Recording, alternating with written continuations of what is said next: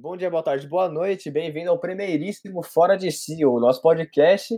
Meu nome é Guilherme Renato e não, eu não converti para metros por segundo na hora da prova.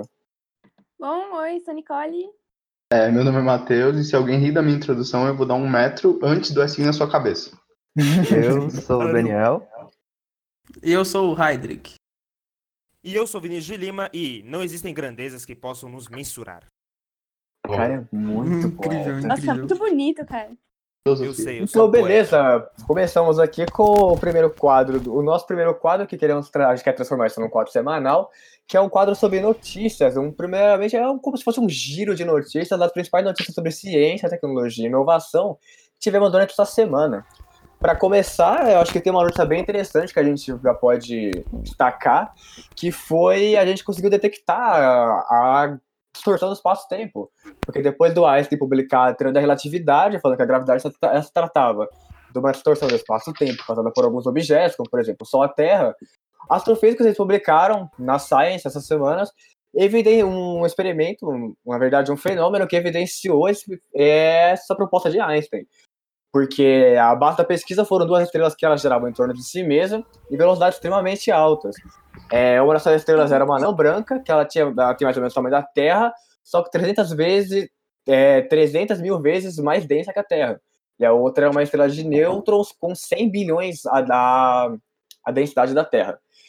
É, tipo, antes dela se tornar uma estrela de nêutrons, ela tipo, expandiu o núcleo dela e é, parte desses detritos eles foram absorvidos pela anã branca.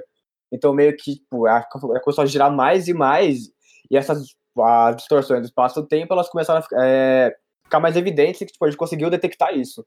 É interessante tipo, colocar isso. O link vai estar nas, nas descrições, independente de onde você estiver ouvindo esse podcast. Bom, e, e outra. Nossa, muito louco. E outra bem interessante é que, bom, lá na Universidade de Vermont, os pesquisadores eles desenvolveram robôs programáveis, só que um diferencial. Eles eram construídos a partir de tecidos vivos. E esses tecidos eles foram criados a partir da utilização de células-tronco embrionárias de uma espécie de sapo africano. E os robôs, eles basicamente conseguiam fazer diversas funções de um ser vivo normal. Então, eles navam, é, eles se alimentam de insumos biológicos, como lipídios, e as suas células elas funcionam como de um ser vivo normal. É, e a única coisa que eles não conseguem fazer mesmo é se reproduzir. Mas, e, e muito interessante, segundo muitos pesquisadores, eles são como se fosse uma nova forma de vida. Então, eles não são nem robôs tradicionais e nem uma espécie de animal. Eles são como se fossem organismos vivos, mas ainda assim programáveis. Mano, isso pode dar muita merda. Muito louco, cara. Pode. Eu quero muito não, é de verdade, interessante. Sério, eu quero Não, muito. imagina, você olha pra um cachorro na rua. Não, é um robô. Ah, pode. A faculdade é disso, se preparem. Verdade, ela faz USP. Próximo, próxima notícia. Ah, legal. tipo, vai parecer um pouco estranho quando disser, mas eu vou falar de robôs suados e macios. Tem um campo da robótica, os robôs macios. Que eles têm algumas aplicações, tipo fazer cirurgia, tipo interagir com seres humanos e tal. Aham. Só que um grande problema é que o metal ele é capaz de dissipar calor. Só que, tipo, o plástico que eles usam para fazer os robôs macios não é. Então eles têm que achar um jeito de dissipar esse calor. Hum, Aí eles fizeram um robô que foi impresso em 3D com um polímero, e esse polímero, quando ele aquece, ele expande e cria poros. E por esses poros saem água. Isso resfria a superfície do robô. Então ele está imitando um organismo vivo para ter um período longo de ativação. Mano, Ah, Nossa, isso foi um estudo que foi publicado pela Universidade de Cornell com o Instituto, o Instituto de Tecnologia Italiano. mano, Oh. esse robô ia sofrer no verão do Rio de Janeiro. Sem mentira. Próxima notícia. Próxima notícia. Bom, e a NASA escolheu um modelo brasileiro para previsão de tempo que substitui o seu sistema antigo, o NASA GEOS. E esse tal modelo brasileiro tem nome GF e foi desenvolvido no INPE, o Instituto de Pesquisas Espaciais, aqui do Brasil, liderado pelo físico Saulo Freitas. Esse modelo, que já foi implementado na agência americana e está em uso atualmente, tem expectativa de ser implementado no Brasil logo logo. Ah. Próxima é notícia. texto. Bom, é, mais de 2.600 tipos de câncer foram estudados é, recentemente por um grande conjunto de pesquisadores. E ele foi publicado o artigo na revista Nature e pode promover um melhor entendimento do mecanismo dessas, dessas novas moléstias e novas formas de tratamento dos mesmos, que é, vai melhorar aí na, na saúde da galera. Última notícia, Vinícius. Mano, eu pensava que eu tava cansado de ser do... cansado de ficar em casa, mas após 328 dias na Estação Espacial Internacional, depois de comandar seis caminhadas espaciais, incluindo a primeira caminhada espacial unicamente feminina na história, Christina Koch, astronauta norte-americano da NASA, volta ao planeta azul no módulo Soyuz MS-13, batendo todos os recordes atribuídos a uma mulher em permanência fora da Terra. Demais! Essa mulher é muito perfeita. Oh, eu vi isso. Amor da minha vida, gente. Mano, as mulheres já dominaram a Terra, vão dominar o espaço também.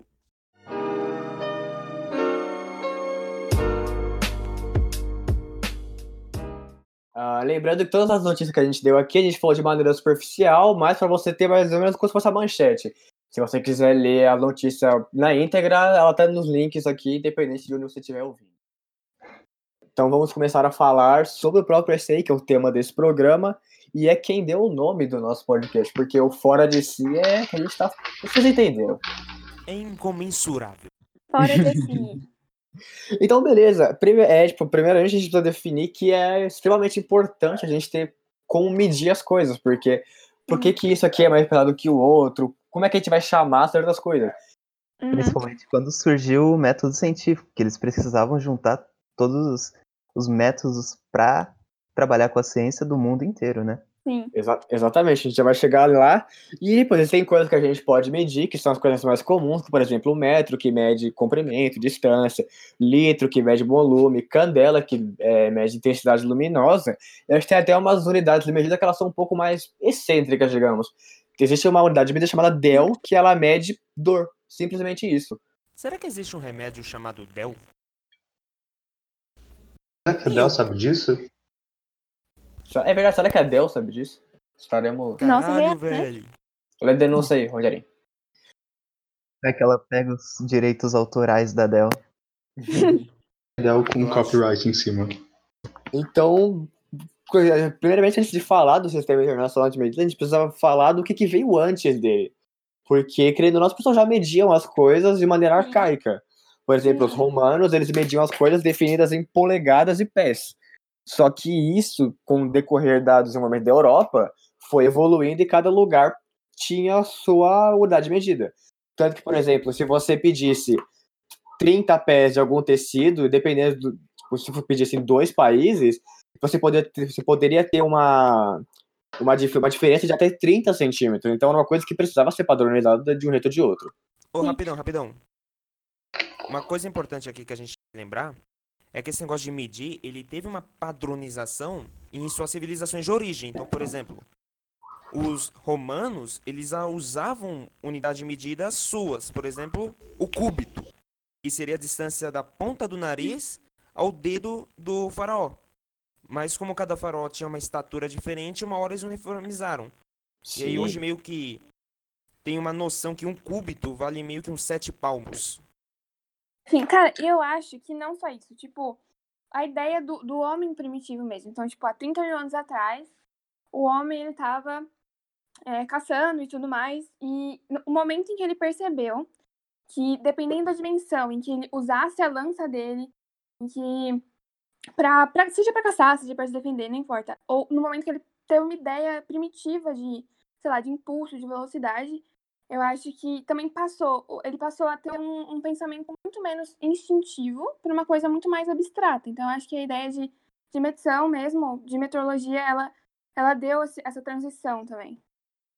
Sim, e a questão da meteorologia é interessante pensar que antes, se a gente tinha a medição dos dias, beleza, um ciclo de um sol e uma lua, você tem um dia, mas exemplo, é, coisas mais complexas, como por exemplo meses, eles não teriam exatamente aí um mês, é, sei lá, 28 dias em fevereiro, 31 dias em outubro e 30 dias em abril, não. Eles teriam, por exemplo, períodos da lua. O problema é que tem a divergência, porque o mesmo período da Lua que a gente está tendo agora no Brasil, ele está sendo completamente diferente do que o período da Lua, por exemplo, no Japão. Ô, mano, Exatamente. uma coisa que eu queria muito ver é naquele programa do Fred Flintstone, ele mede as coisas com uma drena de uma língua de um pterossauro bebê. O que, que você tá aí? vendo, Vinícius? Não, velho, que, ah, sei lá, os homens das cavernas, ah, três línguas de dinossauro. Tá bom. É, A Ana. Barbeira não tá nesse. Ana Barbera legal. não tá no SI. Ô, mas foi mó rolê pra tudo ficar uma coisa só, mano. Os Sim, Estados a Unidos é, é meio Nossa, sim. mongol. Os Estados Unidos é meio mongol, ainda usa, tipo, polegada, jarda, Sim. Pé. Sim, os Estados- tipo, os Estados completamente Unidos. diferente. Ah, eles. É diferente. Os Estados Unidos, junto com o Mianmar e com a Libéria, são os únicos três países do mundo que não utilizam do sistema internacional de medidas. Eles, Diferentão. eles são eles são os mais desenvolvidos do mundo. Assim, Eu acho- Libéria e Mianmar, não. Você entendeu a piada, Vinícius? Assim, que eles não usam nada do SI.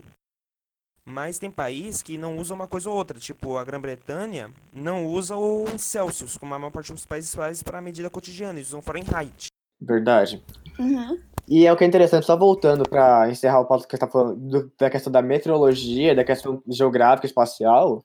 Uma coisa que, eu, por exemplo, é a gente medindo a questão da Lua, é que a gente nunca teria, por exemplo, a descoberta dos anos bissextos. Porque isso acontece porque a cada quatro anos a gente precisa de mais 24 horas. Então, sem a- até questões básicas do que a gente faz sobre o nosso ciclo de translação da Terra, sem a gente ter uma unificação das medidas, a gente nunca teria isso. Ô, Verdade. uma coisa que eu acho legal é que eu fui xeretar quanto vale as mídias lá dos Estados Unidos. E, mano, é um negócio muito nada a ver. Tipo, jarda é 0,9 metro. Quase não tem Sim. nenhuma relação. É, eles têm uma história por trás desses desses sistemas métricos que eles usam, mas é uma história muito nada a ver, continua sendo uma história muito nada a ver. Tipo, jarda é quanto de o cara tem que passar num campo de futebol americano. Jarda é o quê? Jarda é três pés? Jarda é 90 centímetros, basicamente. É, mano, é quase três pés. Três Não pés, faz né? sentido. É Só pés. um adendo aí. Eu tava pensando nisso agora. Também tem uma questão que é importante citar dessas unidades, tipo, proprietários de cada país e tal, com os Estados Unidos com a jarda, pés e polegadas, é que isso tem uma história de uma facilidade também, porque um dos fatores que fazem com que muitas pessoas lá não queiram adotar o sistema métrico é a possibilidade de fazer, tipo, medidas rudimentares, algo que não precisa ser nada preciso, sabe? Tipo, Sim. com a palma da mão, a polegada do dedo e tal. Isso é que, tipo, dificulta muitos americanos adotarem esse sistema internacional. Porque um metro também é um conceito meio abstrato. Tipo, É ninguém tem um... É, Um é metro mais pra medir. ainda. Eu não posso pegar, tipo, o meu metro e medir alguma coisa. Sim, e por exemplo, isso tá muito na cultura deles, entretanto, porque a jarda, querendo ou não, ela tá muito ligada ao que acho do futebol americano, que é uma das coisas mais infiltradas na cultura deles. Então, o- desculpa, os Estados Unidos eles nunca vão acabar aderindo ao sistema internacional de medidas, porque ali tem o fato deles serem um país que leva extremamente a, a sério a cultura deles, eles não aceitam muito a entrada de outras, mas aceitam a deles em outros, beleza? E a questão, tipo, tá na cultura deles, eles não vão querer mudar isso.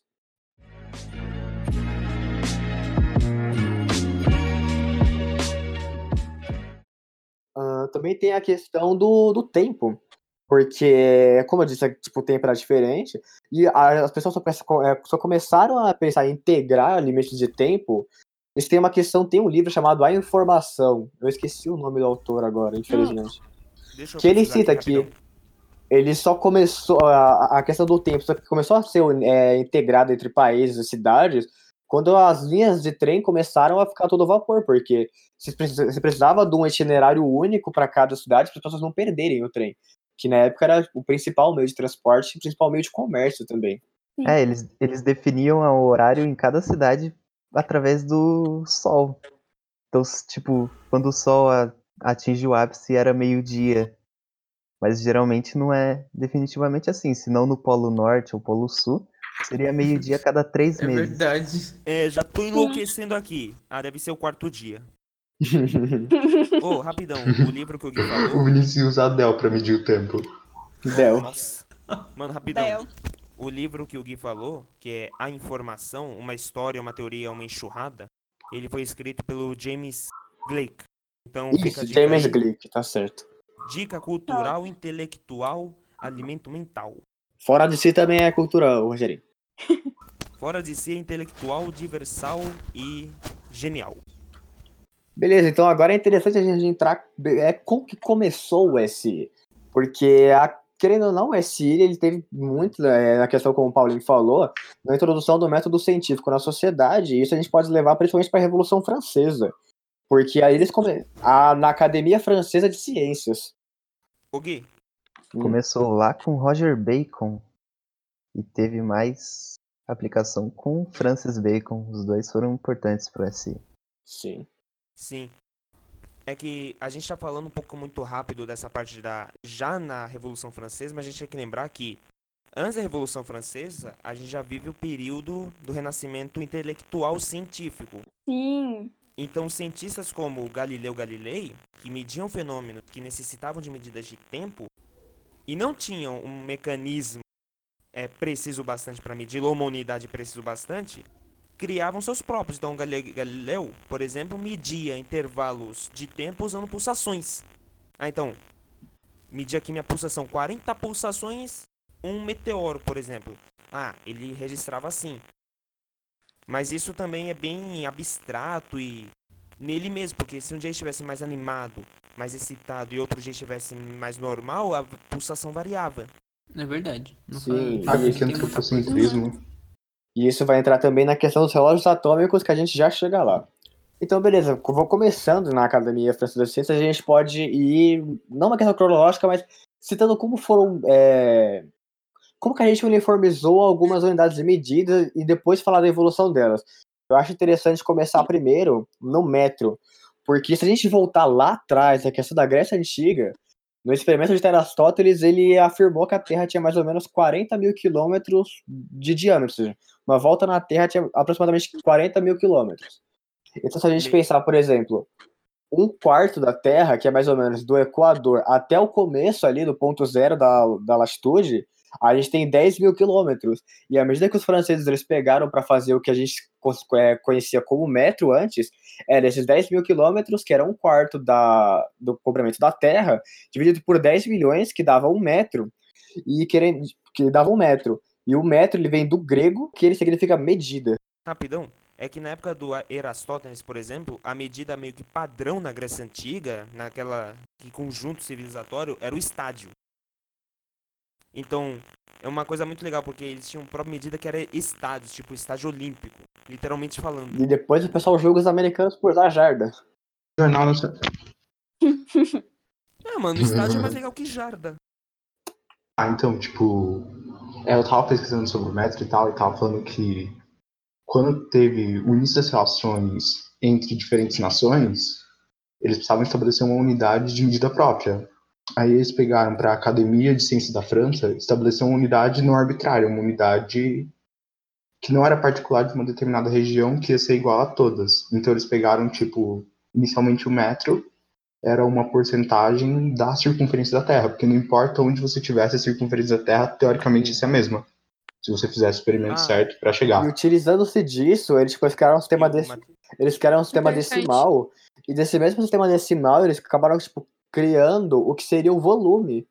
Porque a, a definição deles de volume para medir coisas em três dimensões seria, é, tipo, um litro que eles criaram era a quantidade de água que poderia entrar num cubo de 10 por 10 por 10. E, tipo, e majoritariamente, esse um litro pesaria um quilo. Então vem aí também a primeira questão do peso, que no decorrer do podcast a gente vai ver que peso é um negócio meio confuso ainda pra gente medir. Sim. E Sim. Só falando uma coisa importante que o Matheus falou do metro, é quando o Matheus abriu o programa e falou, ah, vou te bater com o meu metro. Porque literalmente, quando a academia fez isso, ela fez uma barra de metal com exato A metro. barra era de platina e Então, irídio. só pra- literalmente. Isso.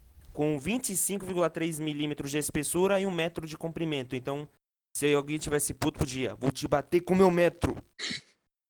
O que, tipo, essa barra aí era incrível na época, né? Porque era um avanço e tal. Mas, tipo, conforme eles iam descobrindo mais, eles iam ver que isso não é uma medição tão precisa. E conforme eles iam precisando de mais precisão, a barra não ia servir mais. Mas Exatamente, época. porque a barra, ela era de metal, então ela Sim, e- dilatava, né? Gradava. É. Nossa, dilatava, é verdade. Nossa, real. Caraca. por mais que seja uma barra de platina que eles escolheram esse material exatamente para dilatar pouco, ainda dilata, porque ainda, ainda tem a questão da dilatação linear. Então, por conta disso, tipo, mais recentemente, eles acabaram. é, a gente ainda vai citar isso, mas o SI, ele, querendo ou não, precisa de novas reformulações conforme vai passando o tempo. E a nova formação de metro que a gente tem não é mais a questão da circunferência da Terra, é um negócio mais exato, que é por causa dessas, dessas variações. Agora, o metro ele é a distância que a luz percorre no vácuo em um segundo. Então, isso é a, nova, é, tipo, é a, nossa, atua, é a nossa definição contemporânea do que, que é um metro. Ô, mano, Em uma fração de segundo. é uma fração de 298.377. Isso, esse número divide um segundo. então É, é um uma negócio, é, tipo, é um número exatamente quebrado, se a gente for pensar agora, mas ele é a coisa mais exata que a gente pode usar, que é bem mais exato que uma, do que uma barra de ferro que Puxa. derrete. É verdade. Gente, mas e aí, tô Até usar pra agora. você bater nas pessoas, é da hora. Até Eu tava vendo porque aqui. a velocidade Tomara. da luz não muda, né? Ela é É constante. É, verdade. se um dia, No vácuo. se um dia mudar, no vácuo. é, É, se um dia mudar, as coisas vão ficar complicadas. Então, tem um negócio falar, aqui que eu queria falar. A velocidade da luz é tipo um número Sim, gigante, é um né? número Gigantesco. E até que ponto você Sim. pode simplificar esse número? Porque se você pegar ah, a velocidade da luz, você pode dizer que a velocidade da luz é tipo 3,299, mas você pode dizer que a velocidade da luz é 299,7299. Você pode colocar no caso decimais. Então até que ponto é, É, então, provavelmente. É, É tipo. é, essa questão é a, que- Acho que é, chega é a a um valor questão final. da. É tipo, é a Porque não questão da utilidade Não que é você vai usar. Por exemplo, você citou pi. Pi no ensino médio a gente usa 3,14, às vezes até 3. Só que, por exemplo, o matemático está fazendo um cálculo complexo, por exemplo, uma tese de doutorado, ele vai usar muito mais números de pi. Então, como é um padrão internacional, e se eles errarem uma coisa, pode acontecer erros gigantescos, que a gente já vai citar um erro gigantesco que aconteceu, eles vão usar o maior número de, decima, de Nossa, algoritmos significativos possíveis. Ô, Ah, mas aí tipo, não deixa muito subjetivo, não? Pra gente, agora, numa questão prática, seria meio subjetivo, mas como é um negócio que define, tipo, rumo de coisas gigantescas, é necessário. Mas isso provavelmente, isso provavelmente vai, tipo, isso É agora é verdade, calculado faz por sentido. computadores, o ser humano nunca vai ter que mexer nisso agora. E É. outra, são computadores de hoje, daqui a alguns anos serão mais computadores quânticos, então a precisão vai aumentar cada vez Precisão. mais. O programa de É computadores quânticos vai chegar, calma. A gente já chega lá. Relaxa, tá entre os top 50.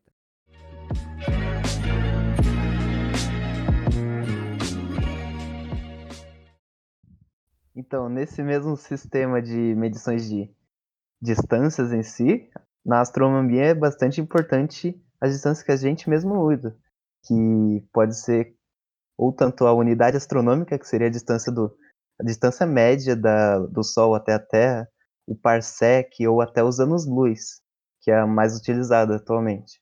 A gente tá falando desse sistema que tinha o metro, mas aí também tinha o quilograma e o litro. O litro vocês já falaram. Uhum. O quilograma, posso falar dele?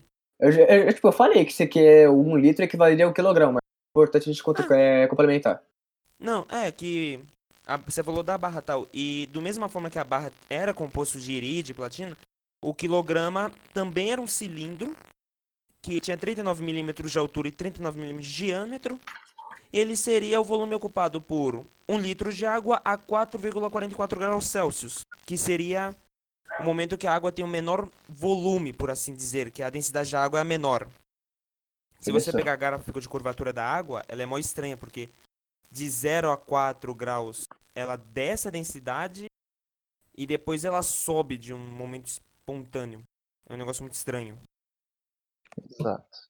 Elas separam as É. moléculas E uma, mano, si. uma coisa que assim, falando uma coisa que o Daniel falou de unidade astronômica, usa muito o parsec.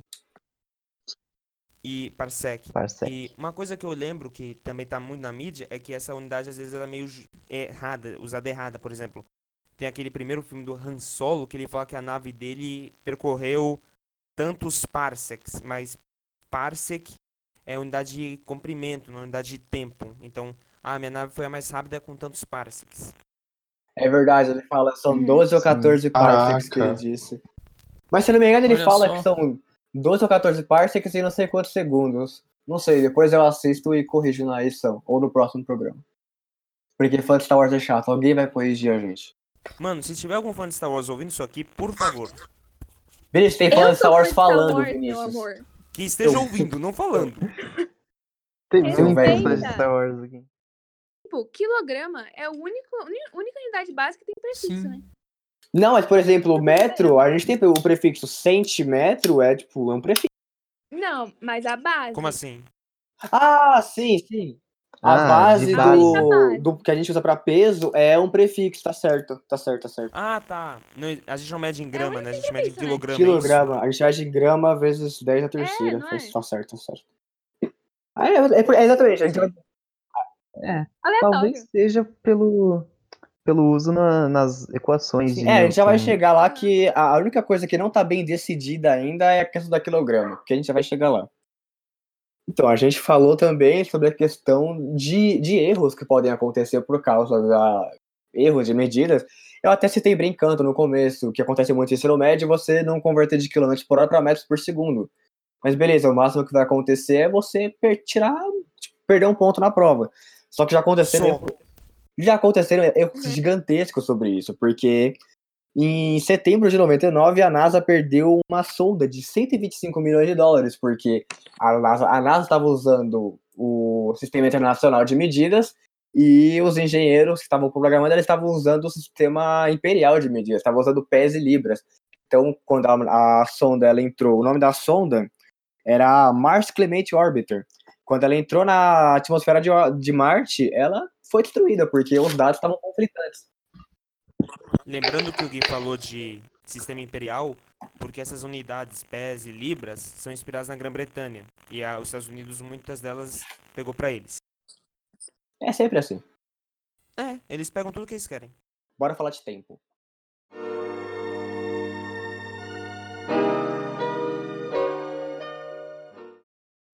Mano, o tempo é relativo.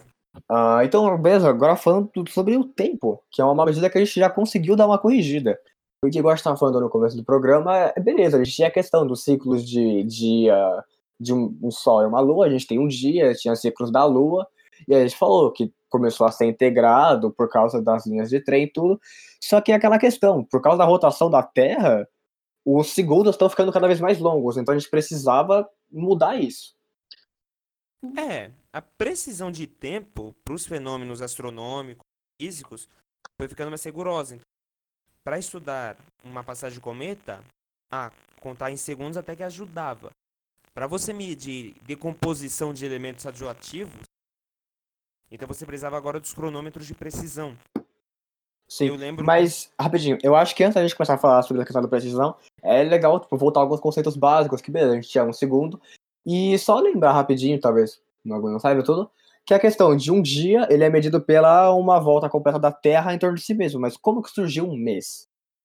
Quando teve a Revolução Francesa, o sistema de medidas, para eles saírem do calendário gregoriano, que eles viam como uma coisa ligada à igreja, eles criaram o próprio calendário.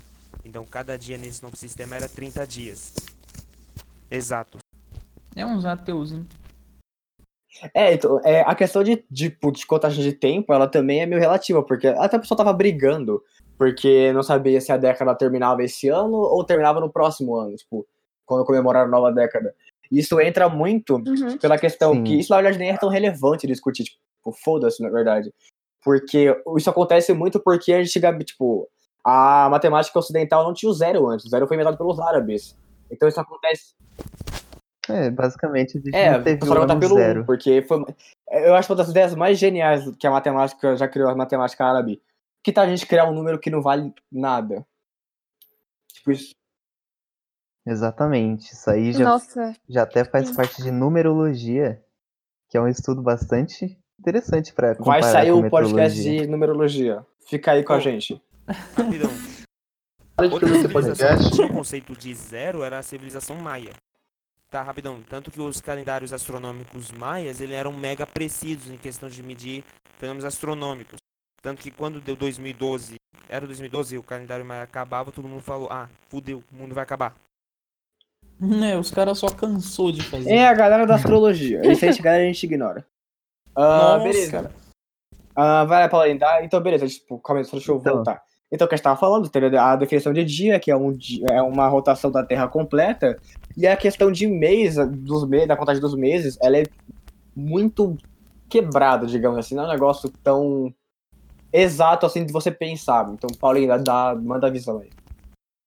Então, é, é basicamente, tipo, o ano foi definido como o tempo que leva para a Terra dar a volta, a translação em torno do Sol. Mais o mês seria então a base que o tempo que a Lua leva para dar a, a translação dela em volta da Terra. E o tempo médio de que tem um mês seria um mês real. Seria de 30 dias e 10 horas. Então a gente dividiu essas, esses 30 dias e 10 horas em diversos meses, com diversos dias diferenciados, para em 12 meses por, por um ano, para caber em um ano. E também tem um fato interessante agora dos dias da semana. Por que dias da semana existem? E é basicamente por, pela astrologia. Então eles associaram os dias da semana aos aos planetas, aos astros que existem Sim, no céu. tipo, Eves, Marte. o... É, tipo, sei lá, domingo o dia do sol, segundo, dia da lua, e Aí- assim por diante. Sunday. Aí, galera da astrologia, a única coisa de útil que vocês fizeram. Ei, mano, cuidado aí. Farfei. Mano, rapidão. Sem querer farpar, pra lógico. não ofender, hein? Eu acho que deve ser muito entediante em Vênus e Mercúrio, porque se mês é definido como translação, é, rotação da Lua em redor da Terra, então Vênus e Mercúrio é um negócio só de ano e dia, porque eles não têm Lua. É verdade, seria interessante pensar sobre isso. E, mano, deve ser um negócio muito tédio, assim. Dia 1 do ano 4. Mano, que merda. Sim. E aí vem a questão Exatamente. que a gente começa a trabalhar, que foi assim que a gente começou a pensar sobre tempo nesse podcast. Que foi por causa da rotação da Terra, os segundos estão ficando mais longos. Então a gente precisava de uma medida mais exata. Então o que eles fizeram foi criar um relógio, o chamado relógio atômico, que ele usa um isótopo de Césius 133, que basicamente é um segundo, ele é basicamente é, é uma medida de cada pulsação que aquele átomo tem, que tipo, é um número gigantesco. E o, o bom desse tipo de relógio atômico é que ele perde um segundo em aproximadamente 30 milhões de anos, ou seja, é a coisa mais exa- exata que a gente tem para medir tempo. Então, um relógio atômico aqui no Brasil, ele seria um relógio, ele vai calcular o tempo da maneira exata, igual um relógio atômico usado, sei lá, em Hiroshima. É, que essa já é a nova definição de segundo.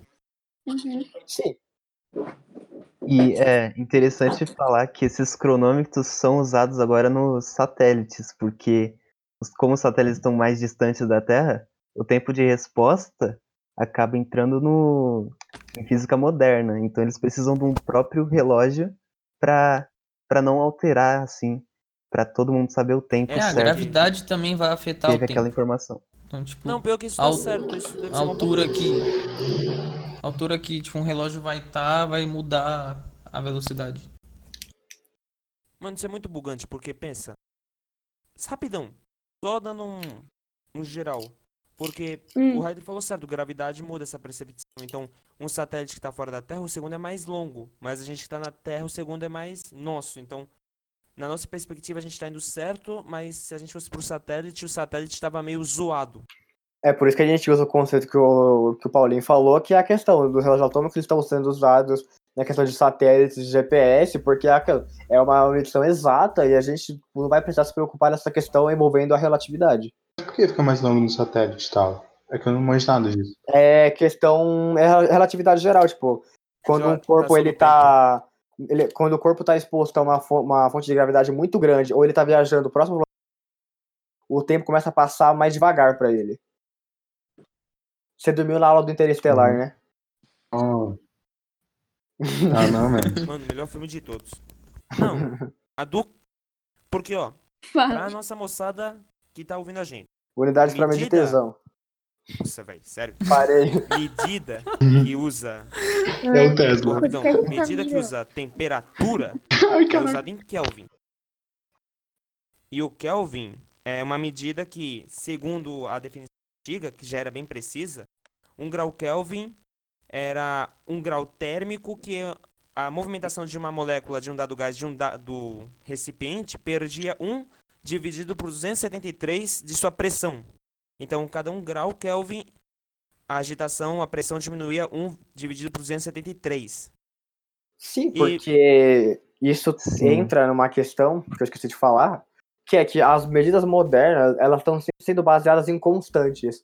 Porque tipo, uma constante ela não vai mudar e a gente vai conseguir perder o mínimo possível, e, vai ter uma diferença mínima entre a tipo, medidores Uhum. diferentes, que ele vai conseguir, tipo, dar uma precisão exata, porque eu não lembro quem citou agora, que isso entra muito nos problemas da física moderna agora, que é a questão, a gente precisa estar igual. É, É, por exemplo, tipo, a diferença de Celsius e Kelvin. Como o Celsius é, é baseado na na pressão. ebulição e aliás. no- na fusão da água, isso não seria tão, tão preciso, porque dependendo da sua altura, onde você estiver da Terra, esse, esse espaço de, de graus Celsius ia aumentar ou diminuir. Então, o, o grau de ebulição, o grau de fusão ia Vamos ver como é que o pessoal vai resolver a caloria por isso daí. Ô, ah, eles vão fazer exercício pra perder. Puta que pariu. Mas rapidão, gente. Piadas de boomer. Uma.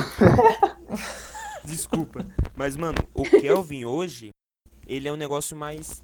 Como ele já era tecnicamente preciso, ele só foi normatizado com as outras normas, com as outras medidas. Então não é que ele foi alterado, as outras foram alteradas e ele foi por consequência. Então, o valor numérico hoje é atribuído junto à constante Boltzmann, que é 1.38064 vezes 10 elevado a menos 23 e junto às calculado pelas medidas do sistema internacional. Beleza, agora a gente falando sobre a unidade de medida que dá mais problema pro pessoal, porque ela só a gente não achou uma constante para medir ela, que é a questão da massa. Porque, principalmente, mede a massa em quilograma, e, tipo, o quilo, a gente explicou como é que o quilograma ele foi feito, e o, o que é a base, o que é, tipo, a matriz do quilograma, ela é um, é, tipo, é um bloquinho ali de platina e irídio, que tipo, ela foi feita ali pela Academia Francesa de Ciências, e cada continente tem uma cópia dela, que são chamadas de testemunhas. E a cada 40 anos, essa- essas testemunhas, elas, tipo, elas são medidas e comparadas umas com as outras. Só que ela tem que ser um negócio tão exato, é, tipo, é uma precisão tão exata que a gente tem que ter, que, por exemplo, o manuseio e o contato com o ar, ele vai, tipo, é, alterando o peso disso, ele vai adicionando, retirando a massa disso. Então, tipo, vai chegar uma hora que vai, tipo, vai estar um negócio muito displicente disso. Desculpa. Ô, mano, é o seguinte, o que você falou tá certo, da questão de ter as testemunhas. Se a gente for pensando numa coisa interessante, é que quando eles criaram esses modelos físicos, como o metro em forma de barra e o quilo em forma de cilindro, a ideia era, ah, somos empiristas, então os modelos de métrica têm que ser modelos que também sirvam as ideias empiristas. Então tinha que ser um negócio que literalmente já vai para medir, calcular, mensurar matematicamente. Hoje, com avanços tecnológicos e da ciência moderna, a gente consegue fazer medições muito mais abstratas e com experimentos muito mais avançados. Então essa ideia de usar modelos físicos, ela acaba ficando ultrapassada e acaba perdendo todo o sentido que ela tinha. É uma boa coisa para se pensar que todo aquele trabalho empirista, hoje ele ficou menos É da preciso. hora. Era o contexto da época, né? Era o quão preciso eles podiam chegar naquela época. E agora que a gente tem essa capacidade de ter um modelo um pouco mais abstrato e mais preciso, a gente muda pra esse. O pior é que, tipo, um quilo, ele não faz sentido, porque é só um número. Que a gente inventou e falou que é um quilo e segue isso. Não, se a gente for parar por essa lógica, dá pra gente ter as conversas mais noiadas. Por exemplo, 4. A gente fala. Exatamente. Exemplo, a gente falar, o que é beleza? O que é 4? Mano, 4 é um nome que a gente deu pra representar quatro coisas, sabe?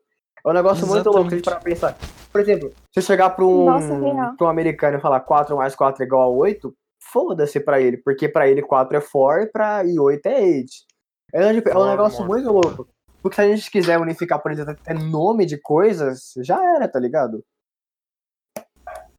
Mano, o quilo. Nossa. É, Já é difícil fosse uma Mano, dá pra entrar umas conversas cada muito na hora. Chegar assim, o que que é um 4? Mas, Parece muita conversa. É muita conversa de, de Já física. Mano, Vocês conhecem um mais- quatro? Bugado do Cruzeiro. Não, é dá pra É. fazer muita piada também, tipo, o que pesa mais? Um quilo de chumbo ou um quilo de pena? Isso aí entra com. Boomer. Boomer. Ah, Ô, mas rapidinho, então me diga lá, O que moçada. pesa mais Qualquer coisa que o Brito fala. Boomer. Na Terra. Na Terra, o que pesa mais seria um Não, quilo mano, de que chumbo. é igual. E Por causa da Paulinho, Paulinho, resistência ele de conseguiu ar. refutar o Não, Vinícius. é a mesma Refutou coisa. o Boomer. não. Por causa da resistência de ar, na Terra, o que pesa mais seria o. Não, eu falei O um quilo chumbo. de de chumbo e um quilo de pena. Não, então mas- todos têm 10 newtons, ou melhor, 9,78 newtons de peso. Sim. Peso é uma força. E o que É uma sente questão de mais quantidade de massa pra atingir o peso, entendeu? É tipo quando você fala, ah, eu tô pesando 80 quilos. Não, seu otário. Não tá pesando. Tá Nossa. pesando 800 newtons. O cara chega assim e xinga. Não, seu Cara gordo. grosso. os 792,5 newtons. O tio tá maluco. Dá uma definição de, do quilo. O quilo continuará a ser a unidade de massa, mas seu valor será estabelecido fixando seu valor numérico de constante de Planck. Então, se o Kelvin era constante de Boltzmann, o quilo vai ser a constante de Planck, que é igual a 6,6 26,07 15 vezes 10 elevado a menos 33, quando expresso em unidade do sistema internacional, ou seja, ele vai ser fixado junto a uma constante, que é um negócio muito mais preciso. Ah, então tem constante. Ah, da hora. É, véi. Mas agora é o negócio mais surreal possível, porque constante de Planck é um É, é um número muito louco. milimétrico. É, então é. fala- é, a cada, cada vez que vai Uhum. passando o, o tempo, as medidas vão ficar cada vez mais irreais pra gente e muito mais, tipo, matemáticas e complexas. Então, querendo ou não, a gente, tipo, cidadão comum, vai usar, Não por exemplo, diferença. um quilo de farinha. Eu não vou, ah, não, usar Sim. constante de. Não, eu vou continuar usando o quilo de farinha porque é o que, sei lá, é o que minha balança média, é o que eu consigo falar. Então, isso vai usar muito mais para a questão. Problemas atuais da ciência moderna, porque você usa esses esses dados sendo computadorizados. Computados, computados. Então, Eu tipo, tô querendo muito que quando começar os humanos serem substituídos por robôs, eu vá no supermercado e falo, ah, me vê um quilo de mussarela. Claro que eu não vou pedir um quilo de mussarela. E o robô falar, ô seu humanoide otário, é um quilograma de, sei lá, laticínio. Aí vai pesar, colocar na balança e falar, ah, tá bom, tem um quilo. Aí vai falar, não, tem 1,00015 quilogramas.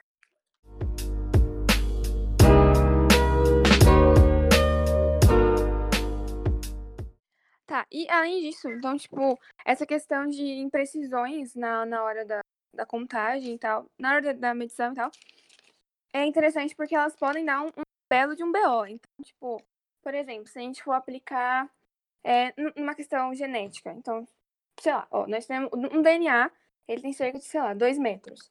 E a gente tem o quê? 37 trilhões de células no nosso corpo. Então, tipo, é uma vez que, por exemplo, biotecnologia mesmo. Se a gente for, é, na hora de usar uma enzima de restrição para cortar um DNA para aplicar ele num transgênico de uma bactéria para produção de insulina.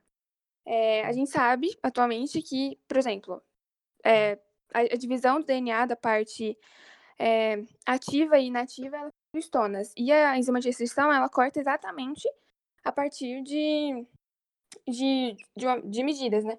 Então, caso essa enzima de restrição corte no lugar errado, caso o cientista ele não tenha medido certo, pode gerar um, um BO assim, extremo, como por exemplo, mutação nessa bactéria, como já ocorreu, em que elas passam a, é, a se como se fosse inte- integrar, in- integrar, integrar vírus e causar diversas doenças. Além disso, também tem problemas de medição, eles também geram, sei lá, tipo, medidas antropométricas. A gente tem que diversas doenças elas podem, podem vir a partir de medidas erradas. Sei lá, insuficiência cardíaca e tudo mais. É BO bem. BOs, por exemplo, é, distância entre genes tem um nome específico, não é nem metro ou milímetro, é mons, mounsons. Sim, mas eles seguem para fator de conversão. É, mas eu acho É que assim que nasceu o bonito. Eu, coronavírus. eu tinha visto. Esse é o O pior problema que tem pra biotecnologia, né? Uhum, com certeza. Exatamente, essa questão da, questão da nanotecnologia. Mano, isso ainda é tipo, considerado grande comparado ao que a pessoa tá analisando. Ou, por exemplo, vamos até menos. Vamos vamos analisar, tipo, não, nem não é questão de nan, tipo, nanômetros. Vamos analisar em picômetros, tá ligado? Tipo, 10 a menos 12. Ainda é considerado grande, por exemplo, mas no espaçamento entre uma e outra cadeia de DNA. Então, tipo, é necessário uma, a gente criar, tipo, criar ou desenvolver, tipo, ou até atualizar essa questão de unidades de medida que a gente vai usar para essa, essas questões biológicas, porque coisas. Sim, é, as questões biológicas geralmente elas acabam ficando por trás mesmo e geram muitos problemas, inclusive para biotecnologia. Como, por exemplo, Sim, por exemplo, aqui em BH, agora, em Minas Gerais, foi, foi descoberto um novo vírus que ele, ele possui um, gen- genoma que não é conhecido na ciência atual. Caramba. Simplesmente. E, e a grande, a grande, assim, o problema desse genoma, basicamente, é que o espaçamento entre os genes ativos dele, assim, o genoma de um vírus, então ele já é um pouco complicado, porque não é um vírus que tem um genoma complexo, mas o espaçamento entre os, os, gene, os genes dele, entre a parte ativa, é o que gera essa, essa, esse não conhecimento. Sim, essa, tipo, dá, dá para fazer um parâmetro explicando o que, é, o que tipo, a biologia está enfrentando agora nessa questão. É, por exemplo, o que a, o que a física enfrentou tipo, algumas décadas atrás na questão da física quântica. Porque é um negócio, tipo, um negócio tão pequeno que você precisa criar, por exemplo, a mecânica quântica, tá, tipo, a gente vai fazer um episódio sobre essa questão, É. explicando um pouco, mas já começando agora, tipo, é, tipo, o mundo quântico ele é tipo, literalmente tão pequeno que a mecânica clássica ela não consegue se aplicar 100% ao que está acontecendo ali. Por isso que a gente tem a mecânica quântica. Então, é esse, tipo, exatamente, o problema que a biologia está enfrentando agora é o que tipo, a física estava enfrentando algumas décadas, tipo, algumas décadas atrás, que é aquela, aquela questão, é um negócio que a gente, o que, o que a gente tem agora, que é o que, o que, eles teriam naquela época, que seria a, a mecânica clássica, não se aplica. Então, por exemplo, entre aspas, o que a gente pode chamar de biologia clássica agora, não vai se aplicar a essas questões. Então, tipo, é outra questão. A biotecnologia vai ter que resolver esse problema agora. Sim, e a questão de medir partículas, a gente pode pensar, por exemplo, no teorema da incerteza. E, tipo, a gente nunca vai saber a posição e a velocidade de uma partícula com a tecnologia que a gente tem. Porque sempre que a gente vai medir, sempre que a gente vai medir isso com a tecnologia que a gente tem agora, a gente acaba alterando alguma coisa. Então, tipo, Nossa, sempre que a gente vai medir a velocidade ou a posição de uma Sim. partícula, ela nunca vai estar no mesmo lugar porque a gente mexeu ali. Então, tipo, isso, isso vai, isso vai demandar de um desenvolvimento maior de tecnologia também. Então, a questão é, a gente tem que trabalhar com o que a gente tem, mas ao mesmo tempo esperar uma tecnologia que a gente não tem. Então, beleza, se você está ouvindo até aqui, muito obrigado. E se você não está ouvindo até aqui, você não está ouvindo o que eu estou falando, então não importa. É, obrigado por ter. Aí sim, Obrigado mano. por ter. o- Deixa eu falar. Obrigado por ter ouvido até aqui. Se você gostou, compartilha com seus amigos. A gente precisa muito desse compartilhamento para começar nosso podcast. Se a gente errou alguma coisa que você Aí saiba, sim, mano. manda pra gente. A gente precisa. É, um dos fatos da ciência é você admitir que você tá errado. Críticas são bem-vindas. Sim. Hate não, crítica sim. Desculpa. Se você não gostou um pouco dessa plataforma, a gente tá no Spotify, no SoundCloud, no YouTube, no Audioboom. E só. Beleza. E e é isso. Você tem onde ouvir, você tem. Lembrando que no Spotify, para você baixar o podcast, ele é de graça, você não precisa ter o premium, então é uma dica.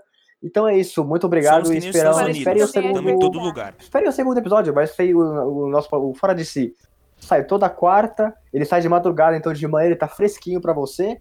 E o segundo episódio vai ser sobre a Antártida, porque é tão importante explicar sobre o polo que o Brasil abriu lá agora. Então é isso. Separa o casaco, vai ser um episódio frio, hein?